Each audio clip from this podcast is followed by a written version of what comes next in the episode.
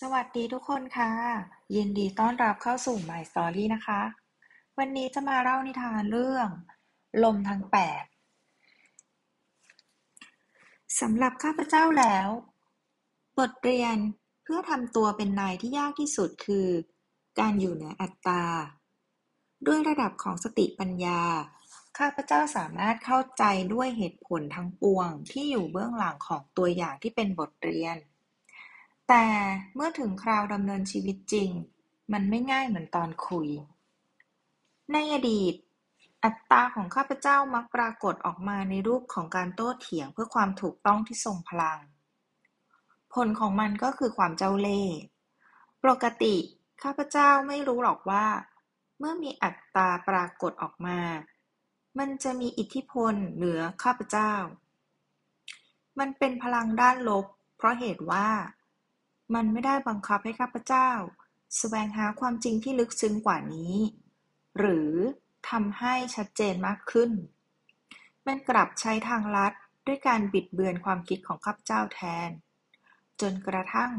ข้าพเจ้าเปลี่ยนเป็นเชื่อมั่นต่อความถูกต้องของตัวเอง เมื่อถูกติดอาวุธด้วยความเชื่อมั่นเช่นนี้แล้ว ข้าพเจ้าจึงเริ่มต้นผลักดันอย่างบ้าคลั่งเพื่อพิสูจน์ว่า ความคิดของข้าพเจ้าถูกต้อง โดยไม่คำนึงว่าต้องใช้วิธีใด ๆ ทั้งสิ้น ในบางครั้ง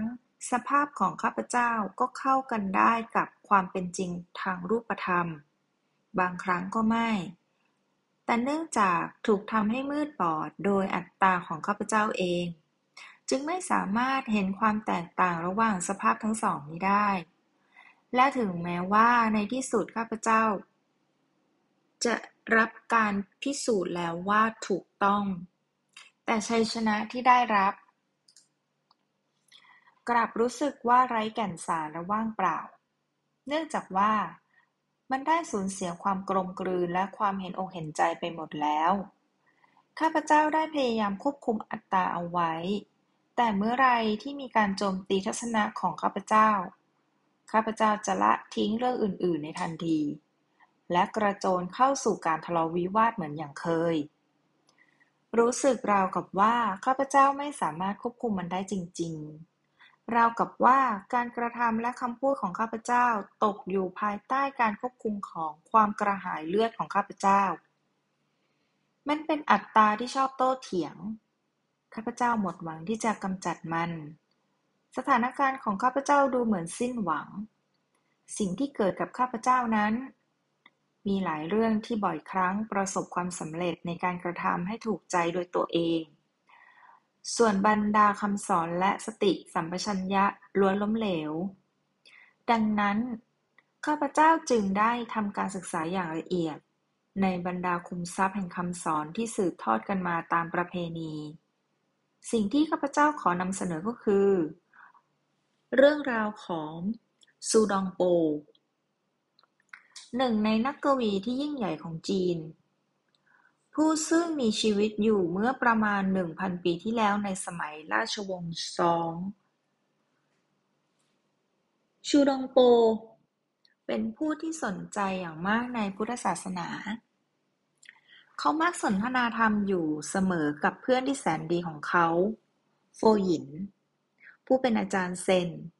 ทั้งสองอาศัยอยู่คนละฝากฝั่งของแม่น้ำ ชูดองโป อยู่ทางฝั่งแม่น้ำทางทิศเหนือ ส่วนวัดภูเขาของโฟหยินอยู่ทางทิศใต้ วันหนึ่ง ชูดองโปเกิดแรงบันดาลใจ จึงได้เขียนบทกวีขึ้นว่าข้าขอคารวะต่อพระผู้มีพระภาคเจ้า เส้นพระเกศาเปล่งรัศมีให้ความสว่างแก่จักรวาล ลมทั้งแปดไม่อาจเคลื่อนไหวข้าได้ นั่งสงบนิ่งบนดอกบัวทองที่สูงส่ง เขารู้สึกประทับใจในผลงานของตัวเอง จึงได้สั่งให้ผู้รับใช้นำบทกวีไปให้โฟหยิน ด้วยความรู้สึกมั่นใจว่า เพื่อนคงเกิดความประทับใจเช่นกัน เมื่อโฟหยินได้อ่านบทกวี เขารู้ได้ทันทีว่ามันเป็นทั้งคำสรรเสริญพุทธองค์ และเป็นการประกาศว่า ผู้เขียนมีใจที่บริสุทธิ์แล้ว คำว่าลมทั้งแปดในบทกวีหมายถึง การสรรเสริญ การเหยียดหยาม การให้การได้รับเกียรติ การเสื่อมเสียเกียรติ การได้รับผลประโยชน์ การสูญเสียผลประโยชน์ ความพอใจ และความทุกข์ อันเป็นอำนาจของโลกแห่งวัตถุ ที่ขับเคลื่อน และมีอิทธิพลต่อจิตใจมนุษย์ ชูดองโปได้กล่าวว่า เขาบรรลุจิตระดับสูงแล้วอำนาจเหล่านี้ไม่มีอิทธิพลกับเขาอีกต่อไป อาจารย์เซนเพเยอยิ้ม แล้วเขียนคำว่า ผายลม ลงไปบนต้นฉบับ จากนั้นส่งคืนไปให้ชูดองโป ชูดองโปกำลังคาดหวังว่า จะได้รับคำสรรเสริญ และการรับรองว่าเห็นด้วย ดังนั้น เขาจึงได้รับความกระทบกระเทือนอย่างรุนแรงเมื่อพบกับสิ่งที่อาจารย์เซนได้เขียนมา เขาส่งเสียงโวยวาย ไอ้พระแก่ที่ต่ำช้ากล้าดียังไงวะมาดูถูกข้าแกจะต้องอธิบายการกระทำของแก ชูดองโป เดือดเต็มที่ สั่งให้เอาเรือไปส่งเขายังฝั่งตรงข้ามโดยเร็ว เมื่อไปถึง เขากระโดดลงเรือจากเรือ แล้วปรีไปวัด เพื่อหวังให้โฟหญิงขอโทษ แต่พบว่าวัดปิด และที่ประตูมีกระดาษอยู่แผ่นหนึ่ง พร้อมข้อความอยู่สองบรรทัด ความว่าลมทั้งแปดไม่อาจทำให้ข้าเคลื่อนไหวได้ ลมที่ผายเพียงครั้งเดียว พัดข้าปลิวข้ามฝั่งน้ำ ข้อความนี้ทำให้ชูดองโปเย็นลง โฟหยินคาดการไว้ล่วงหน้าแล้วว่า เพื่อนผู้หุนหันพันแล่นจะต้องมาเยี่ยม ชูดองโปหายโกรธทันที เมื่อเข้าใจความหมายของเพื่อน ถ้าเขามีความบริสุทธิ์ทางจิตใจจริง ๆ ไม่มีผลกระทบโดยสิ้นเชิงจากลมทั้งแปดแล้ว จะสามารถถูกยั่วให้โกรธได้ง่าย ๆ เช่นนี้ อย่างไรกัน ด้วยการใช้ความพยายามเพียงน้อยนิด ลากผู้กันให้เป็นตัวหนังสือไม่กี่ตัวโฟหยิน ได้แสดงให้ชูดองโปเห็นว่า ความจริงแล้วเขาไม่ได้มีความก้าวหน้าทางจิตใจตามที่อ้าง ชูดองโปจากไปอย่างเงียบๆด้วยความละอายใจแต่ฉลาดขึ้น เหตุการณ์นี้ได้แสดงให้เห็นจุดเปลี่ยนแปลงในการพัฒนาจิตใจของชูดองโป เพราะว่าตั้งแต่นั้นมา เขาได้เปลี่ยนเป็นคนละคน นอกจากจะไม่คุยโม้เรื่องมีคุณธรรมแล้ว เขายังกลายเป็นคนอ่อนน้อมถ่อมตน หลังจากได้อ่านนิทานเรื่องนี้แล้ว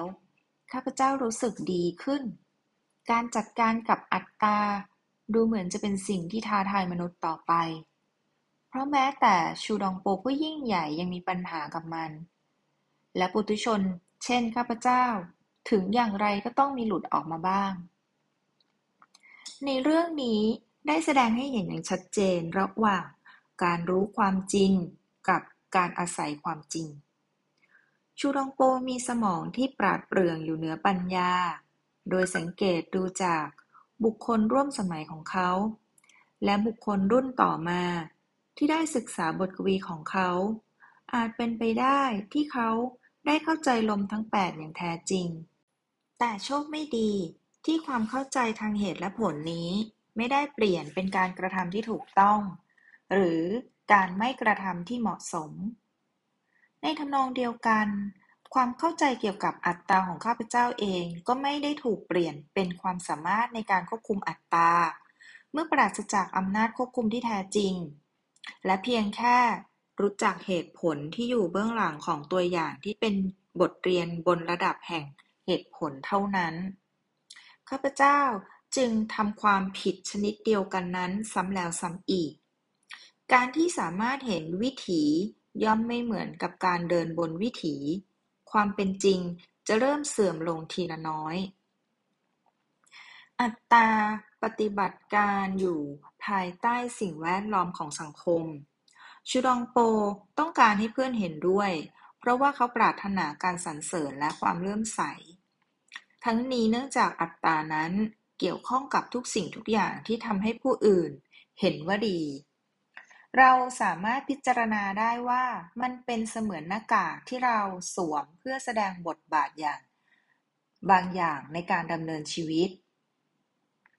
หน้ากากนี้จะหลุดออกมาเมื่อเราอยู่คนเดียว ห่างไกลจากสิ่งแวดล้อมทางสังคม เพราะว่าในขณะนั้นเราไม่จำเป็นต้องสร้างภาพ วิธีกำจัดอัตตาให้หมดไปด้วยวิธีนี้อาจเป็นไปไม่ได้ ในขณะที่เรายังจำเป็นต้องอยู่ในสังคม บางส่วนของอัตตาจะปรากฏให้เห็นเสมอตราบเท่าที่ยังมีผลกระทบ ซึ่งกันและกันระหว่างมนุษย์อยู่ ไม่ว่าผู้ที่มีส่วนร่วมนั้นจะมีความเป็นนักบุญแค่ไหนก็ตาม บางทีสิ่งนี้อาจเป็นคำไขปัญหา คือการที่ข้าพเจ้ารู้สึกว่าต้องกำจัดอัตตาออกไป ไม่ว่าจะด้วยวิธีการใดก็ตามนั้น เป็นการมอบหมายภารกิจที่เป็นไปไม่ได้ให้แก่ตัวเอง แล้วอะไรจะเกิดขึ้น ถ้าข้าพเจ้าเปลี่ยนเป้าหมายที่มีอิสรภาพแทนการจำกัด อัตตาทำให้เราตกเป็นทาสด้วยการทำให้เราต้องขึ้นอยู่กับความคิดของคนอื่นมากเกินไป และเมื่อเราสนองความปรารถนาของมัน เพื่อเอาอกเอาใจ เราจะพบได้ในไม่ช้าว่ามันไม่เคยมีความพอใจ นักร้องคนหนึ่งสามารถเป็นบุคคลที่ประชาชนนับล้านหลงไหลอย่างมาก และเป็นศูนย์กลางของการยกยอปอปั้นในสนามกีฬา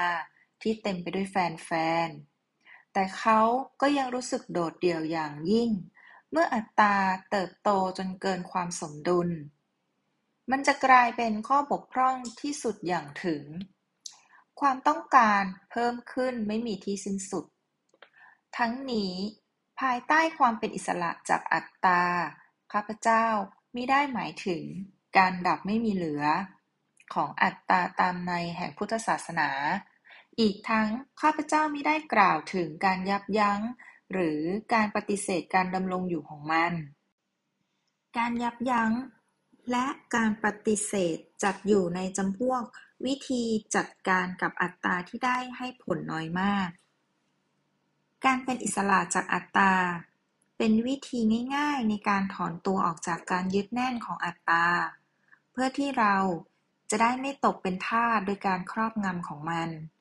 เราต้องการเป็นนายของอัตตา มิใช่เป็นทาสของมัน ในกรณีของข้าพเจ้า วิธีนี้เป็นการปล่อยความต้องการให้เป็นอิสระ เพื่อพิทักษ์ความเห็นของข้าพเจ้าเอาไว้ ข้าพเจ้าเลิกปรารถนาที่จะทำให้คนอื่นเชื่อ ข้าพเจ้ายึดความคิดเห็นของข้าพเจ้าโดยไม่สนใจสิ่งใดเป็นพิเศษ ไม่ว่าจะเป็นการพิสูจน์สิ่งใด ๆ หรือพิสูจน์สถานะใด ๆ ว่าถูกต้อง ดุดเดียวกับชุดองโป ข้าพเจ้าเกิดความเดือดดาลได้ง่าย เมื่อไม่ได้รับความเห็นพ้องหรือการสนับสนุนตามที่คาดหวังเอาไว้ ข้าพเจ้าตกเป็นทาสของอัตตาโดยง่าย เพราะต้องการให้คนอื่นเห็นว่าข้าพเจ้าทำถูกต้อง เมื่อข้าพเจ้าได้ปลดปล่อยตัวเองให้เป็นอิสระจากความผิดพลาดนี้ จึงได้รับความกระจ่าง ข้าพเจ้าเริ่มเห็นว่า การทำการปกป้องเช่นนั้น เป็นการสูญเปล่าพลังงานไปมากมายโดยไม่ได้รับประโยชน์อะไรเลย ความคิดเห็นของข้าพเจ้าก็ไม่ได้รับความถูกต้องเพิ่มขึ้นจากการปกป้องแต่อย่างไร อีกทั้งมันก็ไม่ได้สูญเสียความถูกต้องใด ๆ ไปเลย เมื่อข้าพเจ้าเลือกที่จะไม่ปกป้องมัน การจัดการกับอัตตายังคงไม่ใช่เรื่องง่ายอยู่ดี และบางทีอาจไม่มีทางทำได้ ต้องขอขอบคุณชุดองโปและความเข้าใจอย่างลึกซึ้งจากเรื่องนี้ที่ทำให้ข้าพเจ้าได้พบแนวทางใหม่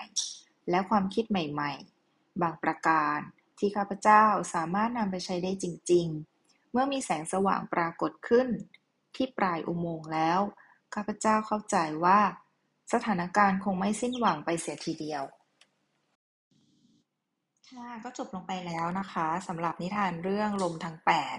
ค่อนข้างยาวกว่าก่อนหน้านี้นิดนึงนะคะ แต่ว่าวันนี้ก็คือสอนเกี่ยวกับเรื่องอัตตานะคะว่า